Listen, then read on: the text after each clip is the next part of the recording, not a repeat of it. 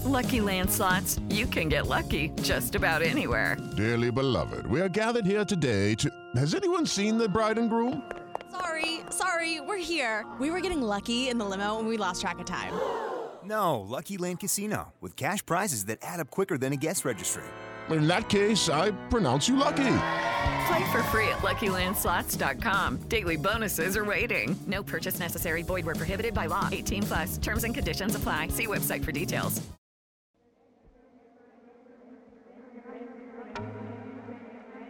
You are listening to the Next Best Picture podcast, and this is our review of The Shining.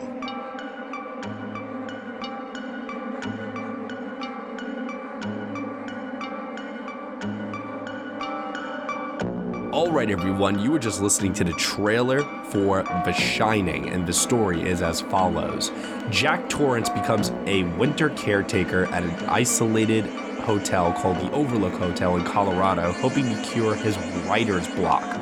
He settles in along with his wife Wendy and his son Danny, who is plagued by psychic premonitions. As Jack's writing goes nowhere and Danny's visions become more disturbing, Jack discovers the hotel's dark secrets and begins to unravel into a homicidal maniac hell bent on terrorizing his family. The film is starring Jack Nicholson, Shelley Duvall, Scatman Crothers, and Danny Lloyd. It is written and directed by Stanley Kubrick, co written by Diane Johnson. Joining me for this podcast Patreon special Halloween horror movie review, I have Josh Parham, Hello, hello. Casey Lee Clark, Hello. Dan Bayer. Red rum. and joining us also here as a guest for the first time ever here on the Next Best Picture podcast from Friday the 13th Horror Podcast, I have Maddie Zerdich, everybody. Hi, everyone. Nice to be with you. Hey, so Maddie, thank you so much for uh, being here and also, too, on such short notice, by the way. But uh, you came heavily recommended, and I wanted to have someone on this particular review uh, that really, really knew their stuff with the horror genre. Not like we don't necessarily, but I mean, your podcast is essentially a horror movie podcast. So yeah, we are all about horror in real life and in the movies. So this is going to be fun to talk about. It's one of my favorites of all time. Yeah. Oh, that's awesome. That's really, really cool to hear. And there's a lot to talk about with this movie. Uh, there's been many interpretations of this film, many video analysis essays. I don't know if you guys ever heard of someone named Rob Ager, uh, collative learning, uh, but that's like uh, man, you can get lost in that guy's essays and videos on this movie. It's insane. Um, there's been conspiracy theories, and then there's just a general appreciation of the film itself and everything else that it has to offer. Um, it's got this crazy production, it, like the backstory with the book and how Stephen King is like not so on board with this adaptation. And at the end of the day, it's also our first Stanley Kubrick review here on the podcast as well. So to everyone out there that voted for this, um, thank you so, so much because you guys really chose an exciting one that leads in perfectly into Doctor Sleep coming out in a few days. With all of that said, no pressure considering uh, the enormity of stuff I just mentioned. I'm going to kick it over to our guest first, Maddie. What do you think ultimately, general thoughts about The Shining? Um, I think it's arguably one of the masterpieces of the modern horror canon. Um, I think it's a film about a lot of things. I think um, it's a film sort of in two different uh, realms. It's in the realm of the real and the realm of the spiritual. And I think that the spiritual stuff is sort of not too hard to pick out. It's sort of pretty obvious. But I think when you get down to the real story here, which is what really excites me about horror movies, even more than the, the supernatural or, or the extraordinary, is the ordinary and what we find in The Shining is that this is a movie about abuse. It's a movie about codependency. It's a film about addiction, about mental health and illness.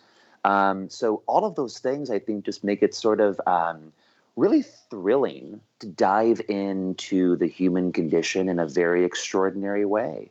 Um, and in the end of it, just like with all uh, really great horror films, we also discover incredible empathy um, and an incredible um, warmth and courage. And I think that's uh, those are some of the underlying things that that maybe um, I don't know, maybe Stanley Kubrick intended, maybe Stephen King never really meant to do. Maybe it was an accident altogether. But those are the things that really get me excited about The Shining. All right, cool, awesome. Uh, Josh, what about you? Um, I really like this movie. Uh, I will say though, I don't know if I'm somebody that is in the it's a masterpiece camp. I, I do like a lot of elements of this film. It's exceptionally well made for sure. Like all of the technical elements are really great. The performances I really do enjoy. I, I do think though there are some things in this story that keep me at arm's length just a little bit, and I think some of that has to do with the nature of this adaptation and what they've chosen to include from the book and what they've chosen to exclude. And I think that there's a bit of a choppiness to it that as the movie goes on, I don't really jive that well with. But it's not enough to really bring the movie down a tremendous amount for me. I still think it's a really well made film, and there's a great sense of atmosphere throughout all of it that I really respond to. So even though I know so many people have a lot of affection for this film and think it's one of the, the greatest movies ever made, I'm not quite there, but it's still a really, really well made film that I do definitely enjoy. Okay. All right. Little variety there. Never heard anyone. Casey, what about you? Um, yeah, I think I follow more in the it's a masterpiece canon, but um, The Shining is one of my favorite movies ever. It's maybe my favorite horror movie. I I don't remember the first time I watched it. I, I got very into classic horror when I was in middle school, which is a weird point of renting these types of movies from the library as a 12 year old. But I think what I love about it so much beyond just like the look of it and how well made it is and whatnot is the tone of it and the atmosphere. And I also just, I like those kinds of movies that I think, while I still find it scary, it's like I've seen it so many times that it's transcended that to like, I can almost laugh at parts of it in like a fun way. Mm-hmm. And I find this movie a lot of fun at times and ridiculous in a good way and I love that about it and I love the performances, but I also I think get something new out of it every time that I watch it. Like I think I always had that mentality of like Jack is crazy and it's kind of fun and then I more recently watched it and kind of looked at it from Wendy and Danny's point of view and felt a little more fear from it, a little more like protectiveness of the two of them. So I think that I like that it's not a film that you can just watch once and know everything about it. I like mm. that there's a lot of meanings to it. I like that it's almost no matter how many times I've seen it, I'm still getting something new from it and learning something new with life and age and experience and whatnot. And I've just become always obsessed with studying things on it. I've seen this so many times. I've seen Room 237, the documentary mm-hmm. of all the theories a number of times. I I'm tentatively excited for Doctor Sleep. I'll probably be disappointed, but I'm tentatively excited. I'm just, I'm just hoping that Doctor Sleep doesn't put me to sleep. It's over two and a half hours long, longer than The Shining itself. You know, aye, so aye, aye. besides that point, um, we'll see. yeah, but I love this movie. So, Dan. Okay, so somehow I had never seen The Shining in full ever before literally just now. Oh wow. this is exciting. Oh my. I, I I had seen uh I had missed basically the entire middle of the movie somehow. Like whenever like seen the beginning, I've seen the end, like first third and the last third, and like the middle third was all big. I may have maybe seen bits and pieces of it over the years, but I had never actually seen the whole thing. Uh, and I finally sat down and watched it, and I think it is one of the greatest critiques of toxic masculinity I've mm. seen. Yeah, um, I, I wouldn't disagree with that. Um, I could definitely understand that 100% here. All right, so uh, this might come as a shock to some people. I do not particularly like The Shining. I mean, no, no one's no one's perfect. It's okay. yeah, I I'm here for this. I can't wait to hear this. So, the, and my issues with The Shining uh, are issues that I sometimes point out, and people look at me like, "Wait, what? Why?"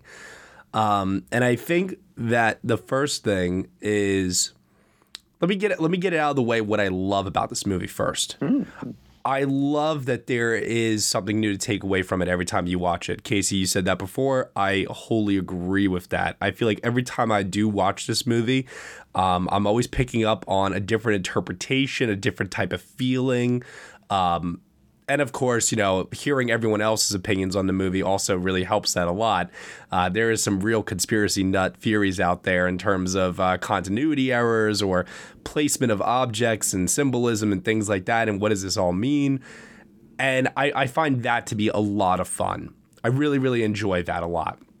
I like the vibe of this movie as well. Like I love the score incredibly. God, the score and the sound design is the best part of the movie. Yeah, like for example, when we get to the third act and uh, you could just hear the sound of the cold wind outside, and like in the moments of silence, that's like the only sound that you hear as people are walking through the house.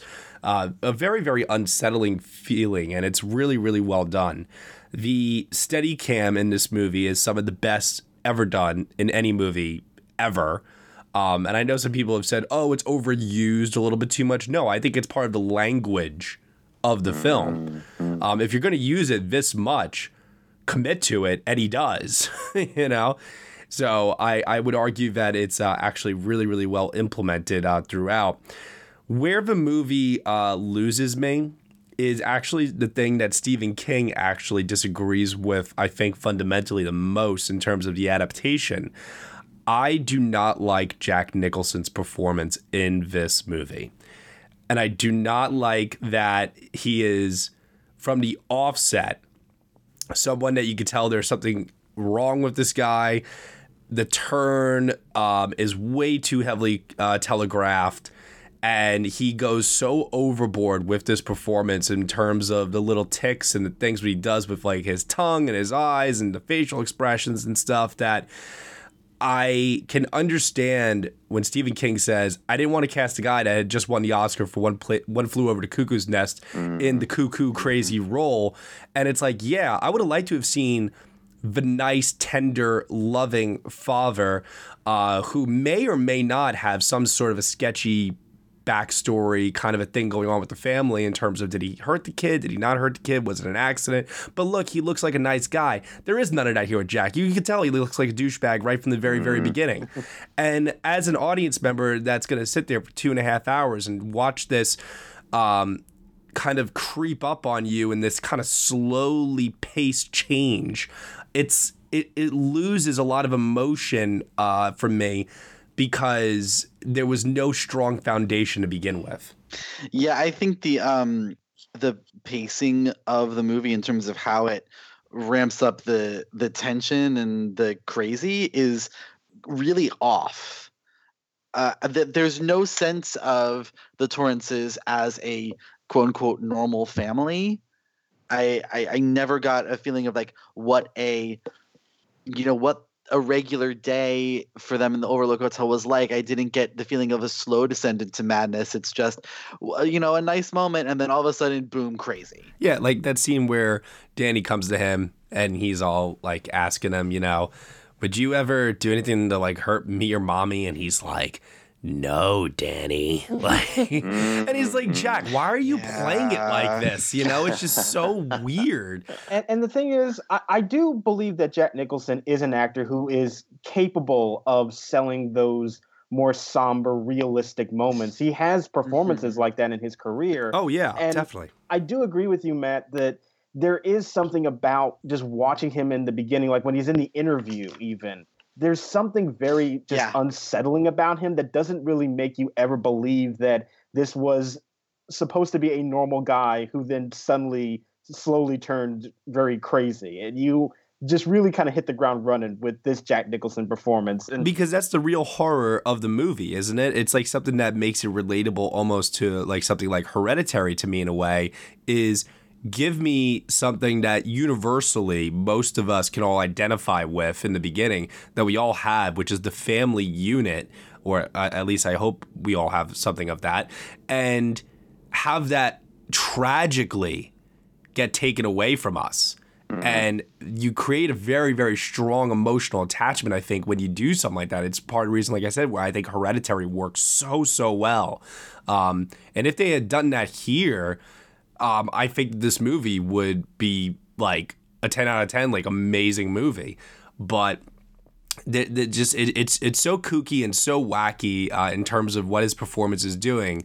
Now, if somebody wants to bat for it and defend it for me, and maybe tell me contextually why it works, not just because it's fun, because you know he's chewing up the scenery and he's doing Yeah, crazy yeah, jack sure. shit, and it's fun, yeah. Yeah. But does anyone have like anything else to maybe add to that? To I, like, I don't. I don't think that you're wrong. I, I, don't think that- um, I, I, I think it would be fun to see it. I, if you know, in a in a dream world, right? It would be a lot of fun to go back and be able to see this with somebody else playing. And I'm not sure who that would be, but maybe we could all think about who our I- ideal casting might be for Jack Torrance. Um, but I do think that what we do see from Jack Torrance in the beginning is somebody who was only four months off the sauce as an alcoholic. We see somebody who very clearly has some sort of anger issues. We learn that from Wendy fairly early in the film. yep, Um, anger issues such that he dislocated his son's shoulder. I mean, like, I'm from a really big family. I've got a ton of nieces and nephews. I've had to pick them up before to get them out of something.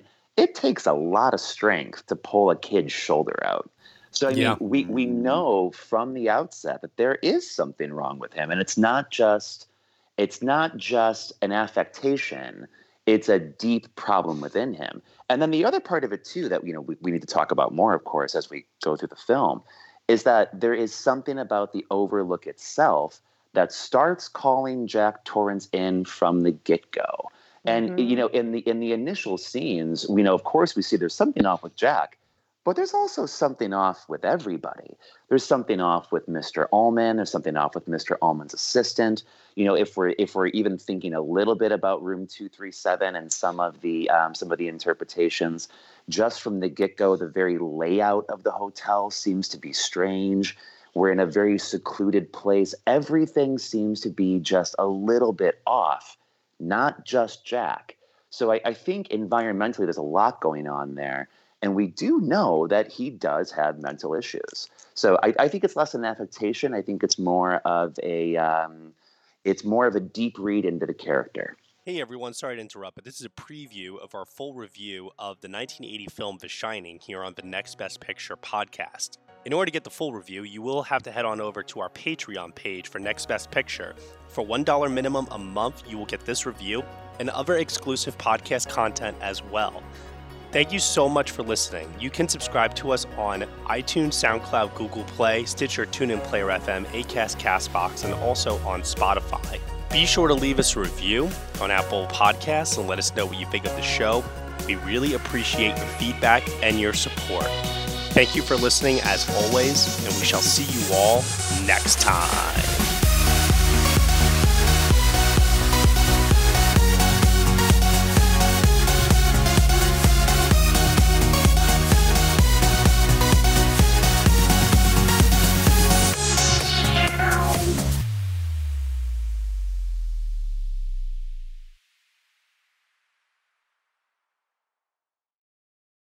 I'm Victoria Cash. Thanks for calling the Lucky Land Hotline.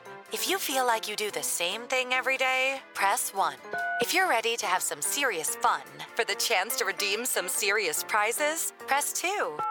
We heard you loud and clear. So go to LuckyLandSlots.com right now and play over 100 social casino-style games for free. Get lucky today at LuckyLandSlots.com. Available to players in the U.S., excluding Washington and Michigan. No purchase necessary. VGW Group. Void prohibited by law. 18 plus. Terms and conditions apply.